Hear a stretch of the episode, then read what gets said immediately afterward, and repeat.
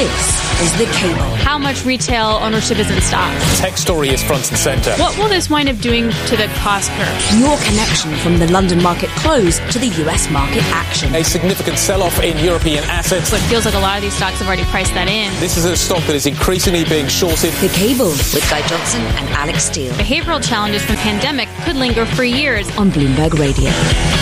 Good evening, welcome 5 p.m. This is The Cable. I'm Guy Johnson. It is Thursday, the 16th of June. A day to remember, to be honest. It has been quite the ride since yesterday's uh, decision by the Fed. 75 basis points delivered by the Fed yesterday uh, in terms of the hike that we got there. No real surprise. A little bit of turbulence around the Fed decision. Then we get into Europe this morning, and to be honest, it all breaks. I, everything goes off the rails. The SNB's out. It's raising 50 basis points. The Swiss National Bank hiking by 50 basis points, half of 1%. Nobody saw that coming. One economist expected 25 basis points. Nobody else saw saw anything in terms of a hike.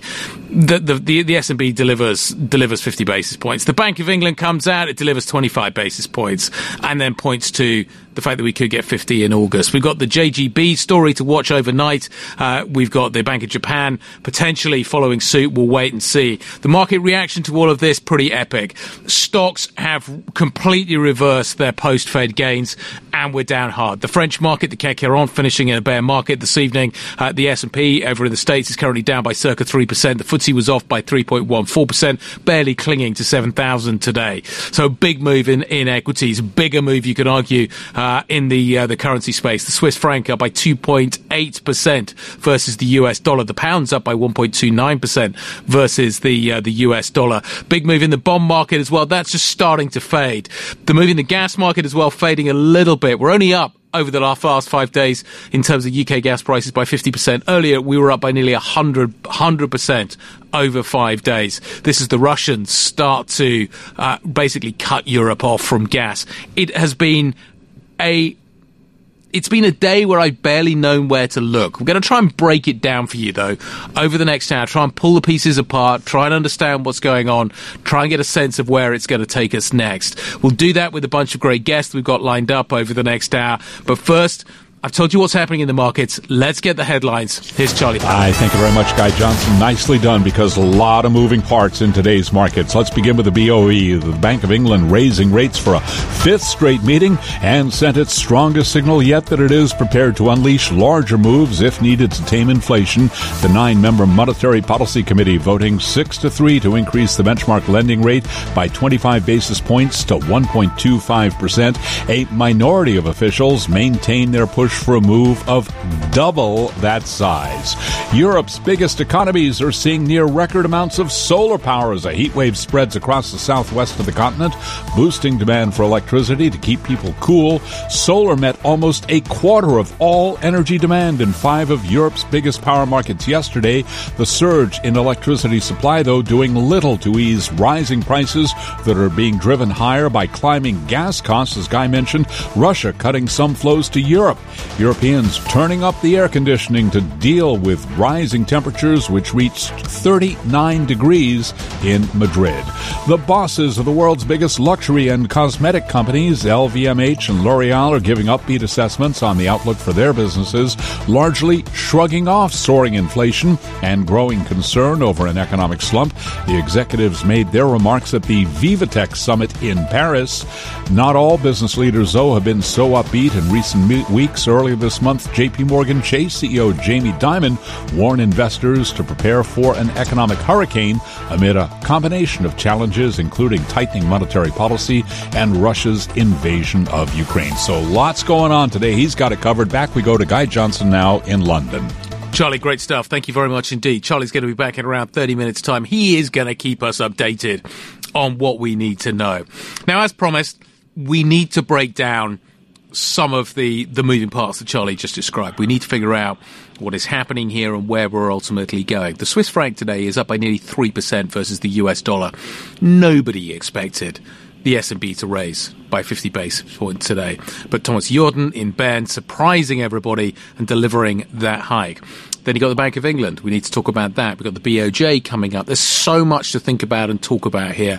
Bloomberg's uh, macro squawk veteran, Vince Cignarella, joining us now from the bunker to update us on what is happening here. Vince, I barely know where to begin. Let's talk about the SNB. I, that was amazing. Nobody saw 50 basis points coming there.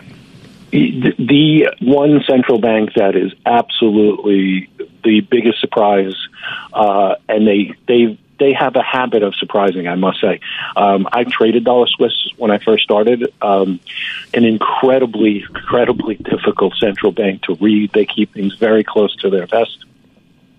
Um, very obviously surprised with 50 basis points, especially since we're we're not expecting something like that from the ECB. So it's kind of like they're jumping yep. ahead, um, and I think that's what caught the market off guard. They've also basically um, made basically made a statement as almost like, okay, the currency's moved but it's going to stay there. Um, we're going to we're going to yeah. intervene if it gets excessively strong, and we're going to intervene if it gets excessively weak. So that really puts FX traders on the back foot and not knowing which way to turn right now.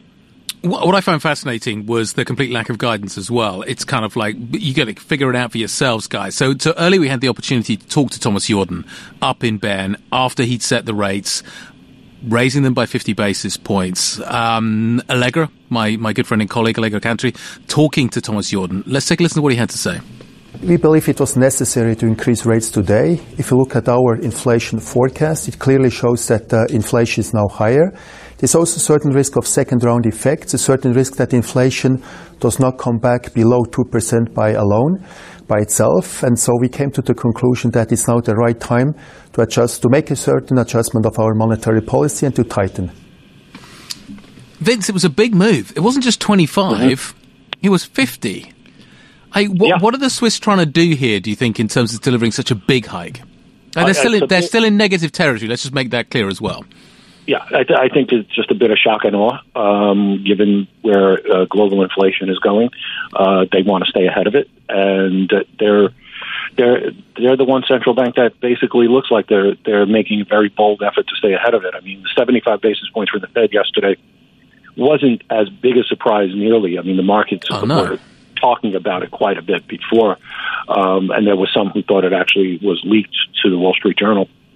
Um, so so that that went by the boards, if you will. Uh, you know, we also got a probably a little bit of surprise from the Bank of England uh, this morning, um, with with many thinking they would go 50 basis points and and just getting 25. So so that I some people thought we were going to get 50. I, to be honest, the Bank of England has never raised 50 basis points ever in terms of the post-independence era. I, yeah, I was going to say, uh, don't tell that to George Soros.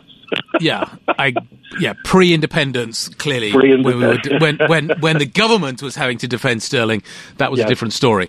But totally. but nevertheless, the banks never raised post-independence, post the Brown era. 20 by, by 50 basis points but they're now pointing the market's now pointing to the fact that they could do it do so in august so my question why didn't they do it today if they're pointing to it in August and the market is now pricing in it in August, why not front load, get it done? I, they're hiking into potential weakness. Why not just get mm-hmm. on with it? You know, I, I honestly think um, I actually like the bank's approach. I'm not crazy about the Fed's approach. Um, you know, the the Atlanta Fed is is talking about potentially zero growth for the second quarter in the U.S. Vince, are you still there? Doesn't sound like Vince is still there.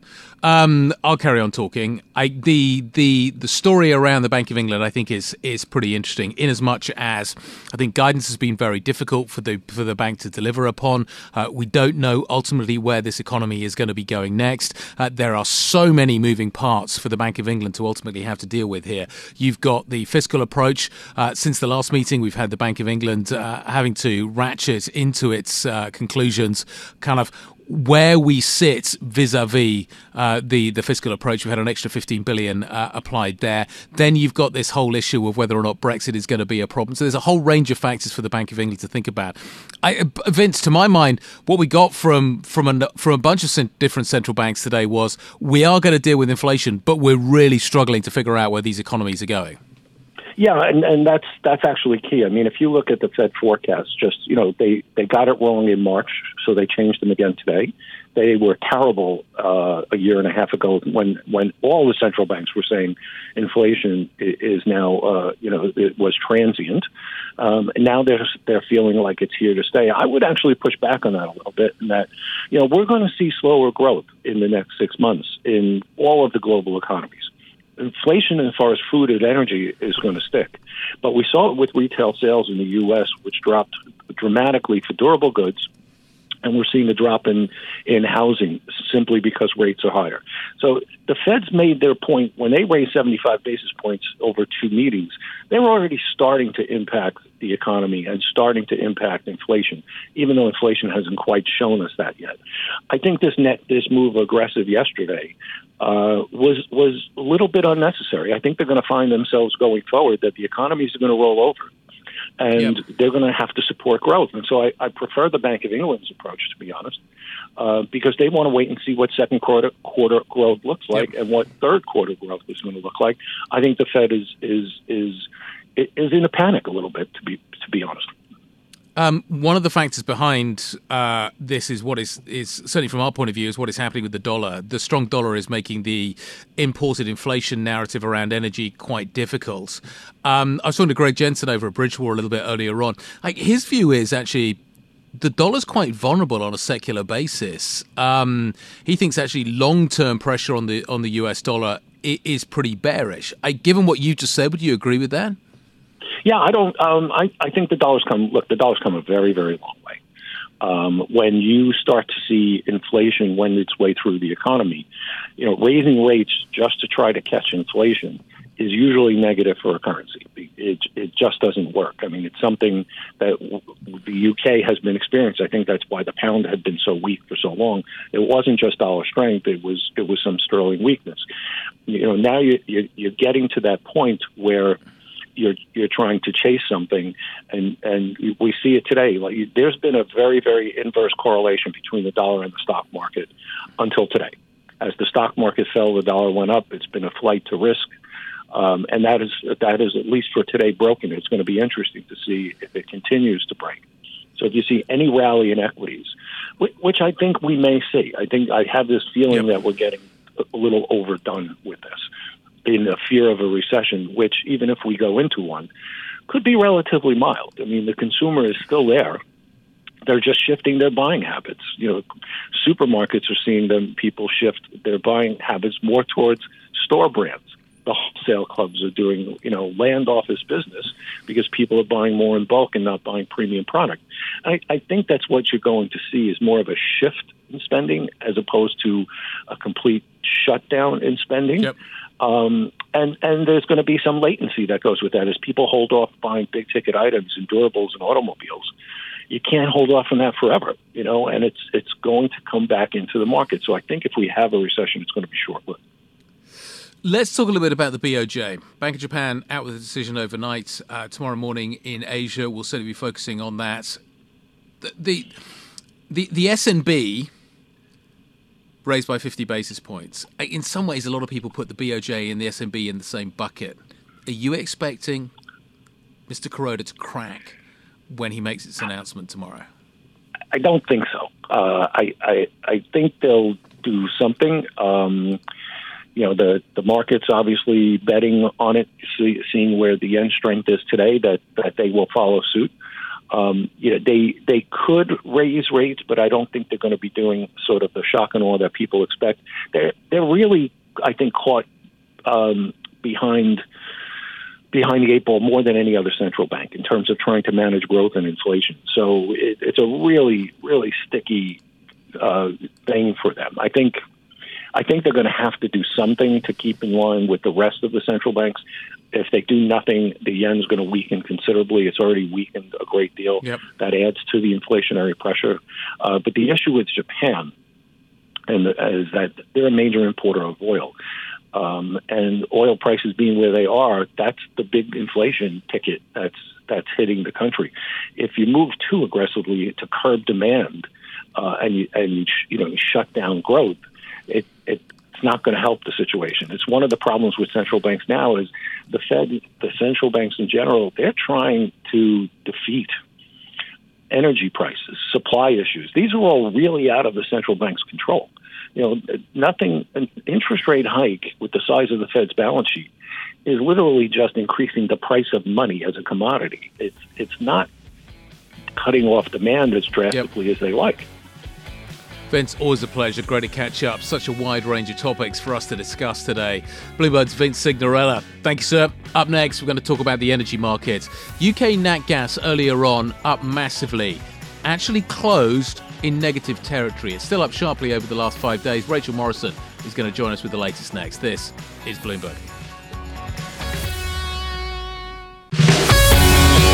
This is The Cable with Guy Johnson and Alix Steel on Bloomberg Radio. Good evening, welcome back. You're listening to The Cable. We're live on DAB Digital Radio. A core component of the energy and inflation story that we're watching right now is nat gas. UK nat gas today finishing down at the close by around 10%. At one point, it was up sharply. Over the last five days, it is still up by 47%. At one point today, it was up by nearly 100%. What's going on? How do we deal with this kind of volatility and this kind of turbulence within the market? Clearly, a lot of it related to what is happening in Russia, but that's not the complete story. Let's welcome back to the show Rachel Morison, uh, reporting on all of this. Confused. We are. She's not. She's here to inform us as to what is happening. Rachel, why did UK nat gas prices finish down today?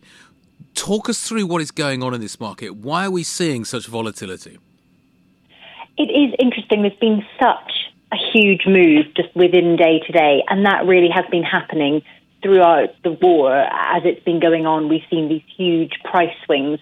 So the first part of the day was building on these gas cuts from Russia. We were hearing more companies saying that they were receiving less supply.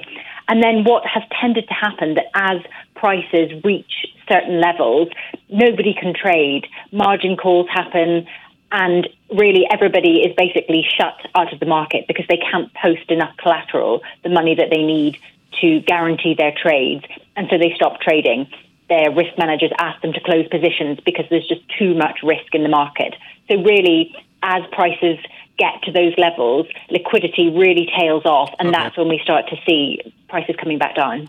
So, so is the price of gas at the moment a reflection of its availability or a reflection of the liquidity that's in the trading environment? What it's both. I mean, what's really driving prices at the moment is we've seen the market start to feel a bit more relaxed about the supply situation for storage, which is what everybody's trying to fill at the moment. And why that's important is because we need that storage, obviously, in winter. So as gas supplies get cut, the worry is that storage will not get filled in time, and we're seeing some uh, frightening predictions about what will happen if we go into the winter with you know 50% storage levels like we have now. We've already seen some withdrawals from storage, so that really does put that whole uh, safety buffer at yeah. risk if if gas flows are cut. So I think it's traders are pricing that in. So what we're seeing with these huge spikes is the situation if we don't have enough gas in winter. How does the UK compare with the rest of Europe? The UK has been very volatile today, and, and as you mentioned in the intro, the, the movement has been huge. Centrica announced a deal today with Norway's Equinor to get extra gas supplies. So the UK physically doesn't receive that much gas from Russia, only about 7%. And a deal like that does go some way to replacing that. But the UK market is obviously connected to Europe, so moves um, on in Europe will affect the price. And we're seeing countries starting to, to to shut down their own, you know, they're starting to think of themselves and, and their own supplies yeah. for winter. And that's when it starts to get a bit scary. We've heard from the Germans today, the German authorities, that they are asking people, asking industries, maybe to limit gas usage. Is that a prelude to rationing? Yes, we've been very careful to distinguish between these two things because rationing is when, you know, it's a mandate, you have to do it.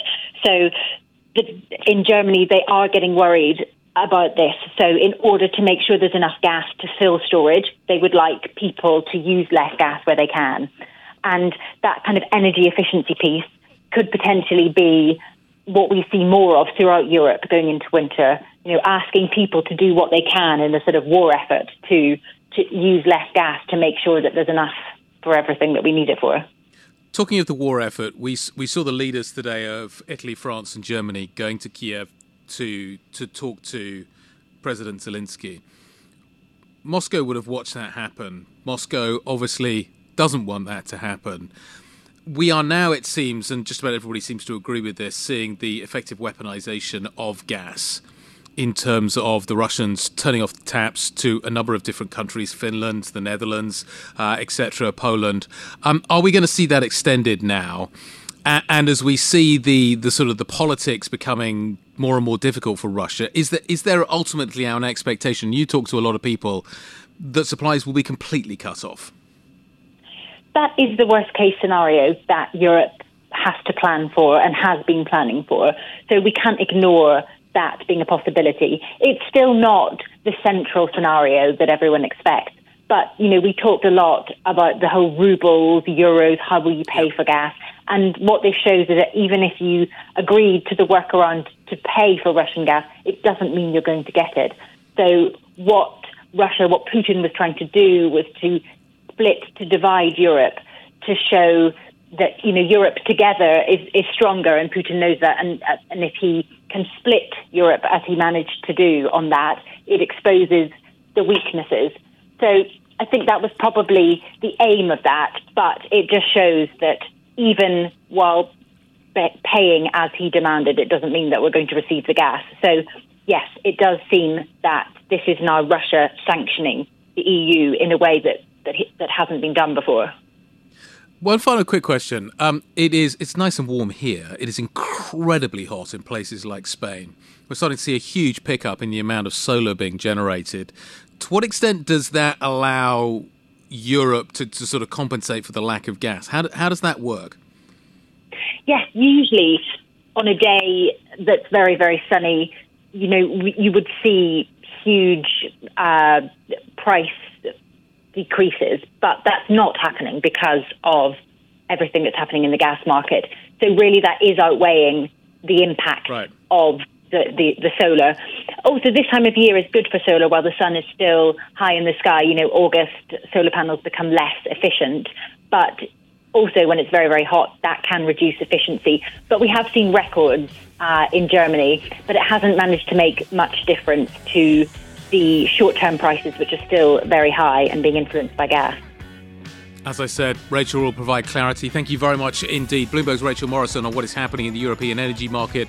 Really difficult place to be right now. Up next, we're going to go back to the financial markets, talk more about what is happening with stocks and bonds. Cameron Crise is going to be joining us. This is Bloomberg.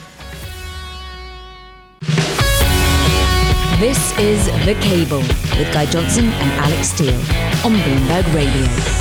Good evening, welcome. You're listening to The Cable. We're live on DAB Digital Radio. I'm Guy Johnson. Alix Steel is out today, but hopefully will return tomorrow. I hope she does, because at the moment my head is spinning. Financial markets are all over the place. Central banks are all over the place. Politics is all over the place. Markets are really struggling with this. So let me just give you a kind of flavour of what is going on. FTSE 100 closing down today 3.14%. The CAC 40 in Paris uh, closing in a bear market. The S&P is currently down by 3.1%. The Swiss franc up by nearly 3% today. This after the Swiss National Bank raised rates by 50 basis points. Nobody saw that one coming. The Bank of England raising rates by 25 basis points and pointing to a 50 basis point hike in August. The British pound up by 1.6% today. Japanese yen is up by 1.42%. Will Haruhiko Kuroda at the Bank of Japan follow suit this evening? Uh, will we see the Bank of Japan changing course? The euro's up by over 1% against the uh, the dollar. Huge moves at the front end of the curve. The UK two year up by 15 basis points today, well off its earlier highs, uh, but nevertheless some fairly big moves there. The Swedish up by 18 basis points. UK natural gas uh, closing down by 9% today. But at one point uh, over the last five days, we were up by over 100%.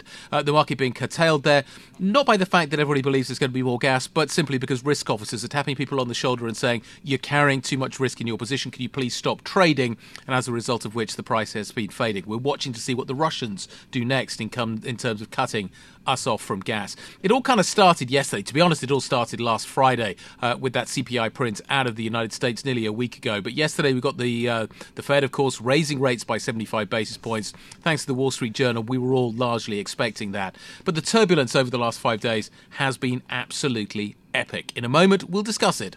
Bloomberg's Cameron Crise is going to give us his view. Before we get to Cameron, here's Charlie. Thank you very much, Guy Johnson. Indeed, Guy taking a drink from a firehouse of news. Just an absolutely busy day with plenty going on uh, on both continents. Financial market bets suggest the Bank of England will need to unleash a dramatic series of interest rate hikes that take borrowing costs to 3% by the end of the year. The UK central bank delivering a quarter point increase this morning, a third the size of the Federal Reserve, which uh, it pushed through the night before. BOE policymakers also signaled they will move, quote, forcefully in the future if needed. Britain will be getting more natural gas from key exporter Norway over coming winters, easing pressure on a market that has suffered wild price swings amid persistent supply fears.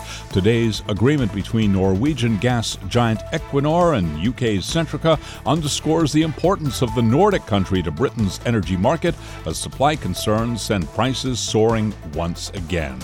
And the UK government is exploring ways to hand borrowers larger and longer mortgages in the hopes of encouraging more people to buy homes, with a review to be launched in the next few weeks. Sources tell Bloomberg the joint review by the Treasury and the Department for Leveling Up, Housing and Communities will consider 30 year fixed rate mortgages, debts worth almost 100% of the property, and ways to blend renting and owning a property. That is the latest from the news desk. Uh, Guy Johnson very busy day. Back to you now in London. Unhinged, in fact. That's how Cameron Crise, Charlie, is describing what we're seeing in terms of the price action.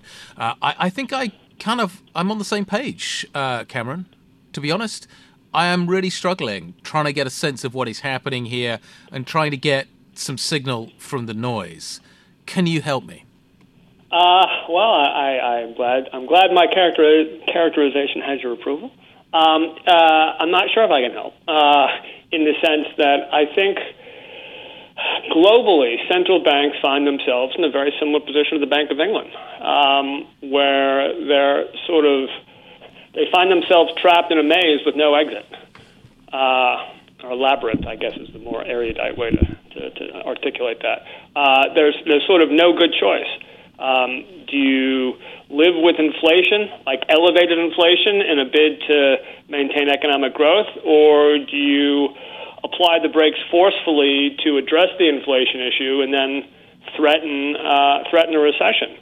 Uh, for now, uh, the Bank of England has taken a sort of realistic viewpoint that the, the steps required to uh, address the inflation problem are going to result in a period of very substandard economic growth. Um, The Fed uh, is choosing to look on the bright side of life uh, and still forecasting that they can uh, tiptoe through the not the tulips, but the uh, uh, the Venus flytraps or, or the, the triffids, tiptoe through the triffids, uh, and uh, uh, managed to curtail inflation without necessarily producing yeah. uh, a recession. But I, I, think the chances of doing so are very, very slender. Isn't the danger they've already been whacked around the face by a triffid and are basically blind? I, the message I'm getting from most of these central banks is, to be honest, we don't know what's happening here. We don't have a handle on it. The Bank of England's taking a more cautious approach, as you say, but nevertheless, I, they are they are living hand to mouth here. Yeah, well, I think it, you know, in particular, uh, the ECB to a slightly lesser degree, the Bank of England, um, uh, they have been dealt a tough hand uh, because of the, the energy issue and the you know the exogenous shock uh, that's come from from the war. Uh, uh, arguably, the arguably the Bank of Japan uh, is in the same boat, but they, for better or for worse, uh, have been running with this this essentially King Canute policy uh, of trying to hold back the trying to hold back the tide uh, uh, with their yield curve control. Um, the Fed and the U.S. have also been impacted by exogenous shocks, but relatively speaking, less so. Uh, obviously, the United States produces a lot of energy. Um, they aren't reliant reliant on on Russian uh, Russian energy to nearly the same extent, or really to any extent, um, uh, vis-a-vis Europe or or, or, or, or say maybe Japan. Uh, and more importantly, there was a much bigger uh, positive demand shock via the massive stimulus that was that was uh, enacted after after COVID, and the Fed basically ignored that um, for uh, quite a quite a long time, still trotting out the the hackneyed transitory phrase. Um, and they were very slow to, to adjust. I mean, they were doing QE as recently as a few months ago. I mean, we were Yeah. on this very program. I think we talked about how absurd it was, and with the benefit, and it's so this isn't just Harry hindsight talking, um, but with the benefit of hindsight, it's gotten no less absurd. Yeah, and to be honest, it's still only just having an effect now, and the ECB and others are only just starting to make that policy a reality. Well, the problem the problem with the ECB is there there is no right answer, right? Well, if no, they and- address, and- if they yeah. if they address inflation, then they become subject to what I guess is now uh, in polite circles called fragmentation, um, which in the old days was called sovereign crisis. Uh, uh, and if they focus on the sovereign aspect, uh, then they run the risk of uh, either breaking their own rules um, in terms of uh, you know how they how they um, how they allocate their their portfolio, or being soft on inflation, which is just going to exacerbate uh, uh, their problems vis-a-vis their their mandate. Yeah, I, th- there are some signs that, that the way they're trying to square this circle kind of goes a little bit something like this. We are going to we're going to raise rates, but we are going to manage spreads by using our balance sheets. And what we're going to do is, and this I'm simplifying here, is we're going to, if there is a problem with BTPs, we're going to sell bunds and buy BTPs, but at the same time, we're going to be reducing in aggregate the overall size of our balance sheet, but we're just going to be managing the mix within it. I, I, I have no idea whether the Germans will go for that. Yeah, well, you've all, you, you missed out the bit where they're going to front run redemptions. Yeah, sorry. right? Uh, uh, but you know, I mean, it, it wasn't that long ago that we uh, we heard a lot about the capital key and they, their portfolio. Yeah, that's gone out the window. Uh, yeah, I mean, I mean clearly. Um, but uh, yeah, I mean, it's sort of op, uh, you know Operation Twist, uh, but on on the credit, you know, via the credit yeah. dimension rather than the duration dimension.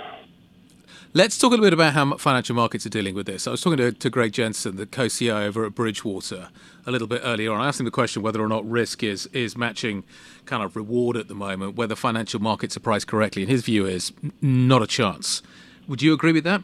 in the sense that there's more downside to come Yeah. from. Yeah, I, I would say that's fair. Uh, uh, you know, are we closer to pricing a realistic outcome than we were six weeks ago or six months ago? Uh, Yes, I you know I, I think so. We're not at the point where price is becoming uh, sort of an endogenous endogenous variable, and we're sort of careening towards you know financial crisis. Um, I mean, maybe slightly in, in Europe, but it's not the case where the equity market in the U.S. Uh, or the credit market in the U.S. is is is going to cause a recession. You know, I think they're they're they're essentially reflecting what the likely impact of of, of the of the policy choices uh, are, are, are going to be. So we still have So- functional markets, basically. yeah, I think so. I mean, there is, is liquidity bad? Absolutely.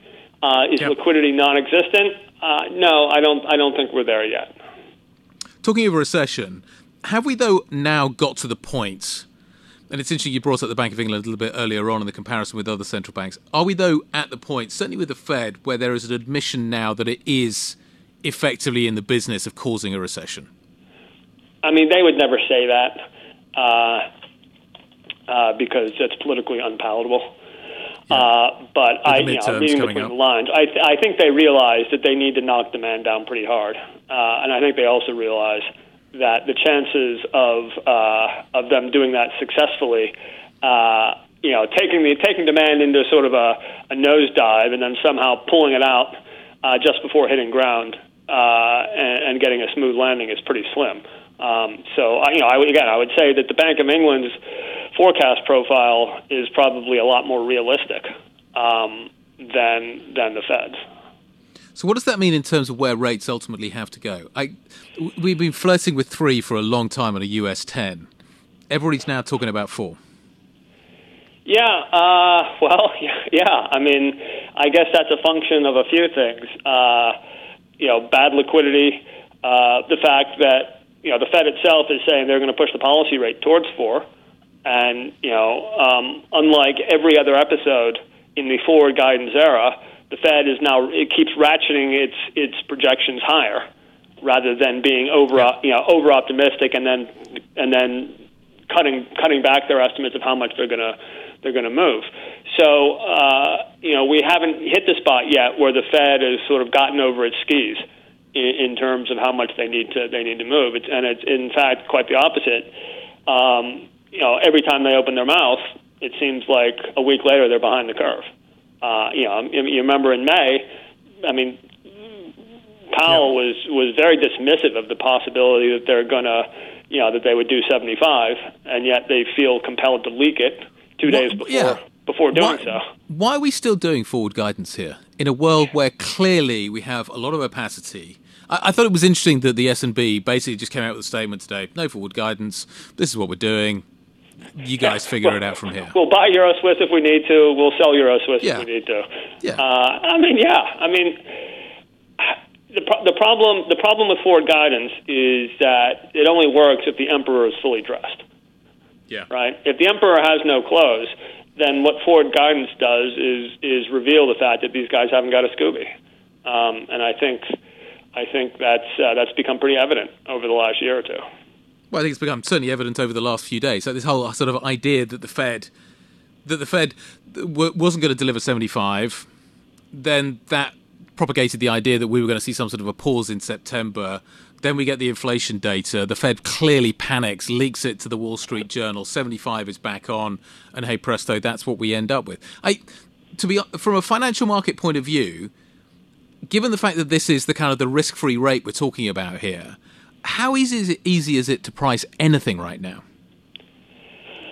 Well, you know, the, the, the issue is not the level of the risk-free rate; it's the volatility of the risk-free rate. Okay. Um, yeah. you, you just don't know what your discount, what the appropriate discount factor should be. Um, I mean, I think one of the issues is that much of the U.S. equity market was priced as if the discount factor was zero uh, so or, or, or arguably even negative. I mean, frickin' uh, Elon Musk used to say that you buy a Tesla and it's going to be worth more in three years than it is today because of robo taxis. Uh, and and you know, at least on on social media, people actually swallowed that line. Uh, it's you know, it's. Uh, it's been a long time uh, since discount factors have mattered, but they clearly they clearly matter now. Earnings in three years uh, are worth a lot yeah. less today than they'll be in three years' time. So um, you have to, you know, you yeah. have to discount those those earnings. Insofar as much of the U.S. Cameron? equity market, in particular, valuation is in the very distant future. Got to leave it there. Cheers, dude. Thanks very much, okay. Cameron Crise. See ya. This is The Cable with Guy Johnson and Alix Steel on Bloomberg Radio. Welcome back, 48 minutes past the hour. Um, it's happening right now. Elon Musk is addressing addressing a Twitter staff meeting. It's kind of a virtual meeting.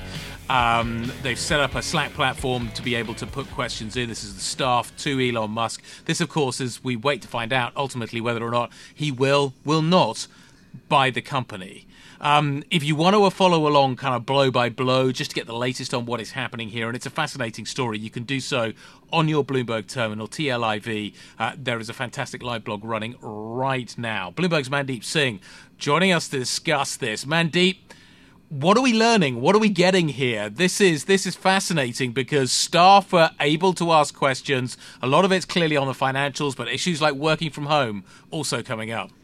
Yes, and uh, look, employee morale was a big question mark, you know, given all the uncertainty whether he's going to go ahead with the deal or not. So uh, clearly you can see the line of questioning over there. But at the same time, look, uh, there are still a lot of uncertainties around the business model, what he plans to do. So I don't think it's going to be covered in this uh, uh, Q&A, but uh, probably even funding, you know, he talked about not taking a margin loan, but we still don't know where that additional $11 billion is going to come from. So, so do we have any clarity on whether or not this deal goes through or not at this point?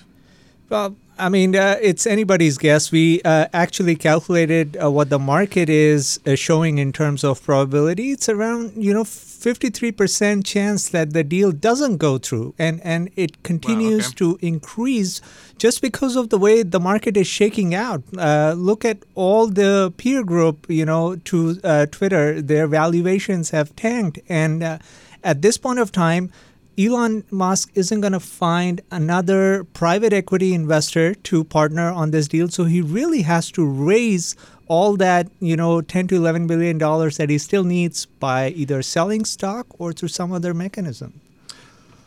If we were to see the deal going through at whatever price, what are we what, are we learning anything here about what Elon would ultimately want to do with the business? Like he's talking about the fact that it's it's not great that costs exceed revenues. Clearly, he's looking at costs, but he's he is going to be looking at revenues as well. He's talking about maybe charging people that have the little blue tick verification for that privilege. What are we learning in terms of how he would change the business model? Yes, and and so clearly he's keen on uh, diversifying beyond ads and probably using some sort of a subscription revenue stream. To me, this looks very similar to a LinkedIn type of model that you know you charge uh, some of the creators on the platform, the heavy users, and then all other users are free, and probably increase the validation mechanism in terms of having the real users versus you know eliminating the bot problem. So those to clearly stand out, and it uh, shows up in his you know answers as well that he is keen to move towards subscriptions. In terms of what else is going on right now, we are actually yeah. Let's talk about it. We're in a situation where financial stocks, tech stocks, are coming under significant pressure. What do you make of the price action that you're seeing in the market right now? Well, so that adds to the uncertainty, right? So uh, we did some math around, you know, EV per user that the market is currently uh, valuing a Snapchat user versus a Pinterest user, and uh, based yep. on all those metrics, you know, what uh, Elon Musk is paying for Twitter is almost two to three times where the market currently is at. So with social media companies, it's all about you know the user base and network effects, and so if you're valuing this platform based on user the market is telling you it should be half the price, which is why he wanted to renegotiate the deal. It's also having a fairly big impact on Tesla as well. Tesla, though, once again, kind of raising prices. It's clearly got uh, a cost crunch that it's having to manage at the moment, and and it probably uh, will be able to put those costs through. We've seen certainly uh, previous ca- uh, price rises being taken by the market. Is, is there a danger that Musk is taking his eye off the ball here? That that investors in other parts of his business are going to be concerned. I, it is a pretty difficult environment that he's navigating right now. Absolutely, and that was one of the biggest criticisms of Jack Dorsey back when he was running both Square and Twitter. That you know, how can you be CEOs of both companies? So in this case, Musk has got its hands full. He's running three companies, and uh, you know, uh, we're talking about uh, layering on more responsibility uh, in in Twitter, a business model that he has never dealt with, and uh, yep. so I I do think uh, you know that adds to what Twitter may look like after it goes private. So there's a lot of uncertainty. Musk is also getting involved in politics in a much bigger way. He's talked about this being a town square, he's talked about this being an open forum. If he's going to be more political, how does that impact Twitter, do you think? Well, so I, I, think it's going to hurt the user growth, which is a key metric. And uh, once you get to a point where you know uh, you can uh, advocate free speech, but then it doesn't really show up in, in terms of you know the actions or what he's trying to implement, you know, th- to make everyone happy. It, it could have a negative impact in terms of you know some users just getting turned off and leaving the platform. We're going to leave it there. Mandeep, always a pleasure. Thank you very much indeed, Mandeep Singh, on what is happening Elon Musk addressing Twitter staff for the first time. If you want to follow along, you can do so. TLIV Go on your Bloomberg. I want to wrap the show up. We've got around a minute left to go with just a little bit of the price action that we're seeing right now. Let me just kind of whip through what is going on because it changes rapidly at the moment. So currently we've got a Nasdaq in the states that's down by nearly four percent. It's down by three point seven six percent. The S and P uh, is trading at thirty six seventy four now. We're down by three percent. The FTSE 100 held above seven thousand today, closing down by three percent. Elsewhere. We've seen a huge move in the bond market, more at the front end of the curve than the back end of the curve. So the two-year, two-year bonds have moved a lot today, but again, huge volatility. The the German two-year up by eight basis points. The U.S. two-year rolling over in the last hour, now down by four basis points. The UK up by 50 basis points, reflecting the fact that there is a belief that the Bank of England is going to have to be more aggressive going forward from here. Elsewhere, we've seen energy prices on a real roller coaster as we watch what is happening uh, with Russian energy supply and the currencies. The currencies are being a real focus of attention. The cable, which is named obviously after this show, today trading at 123.83. This is Bloomberg.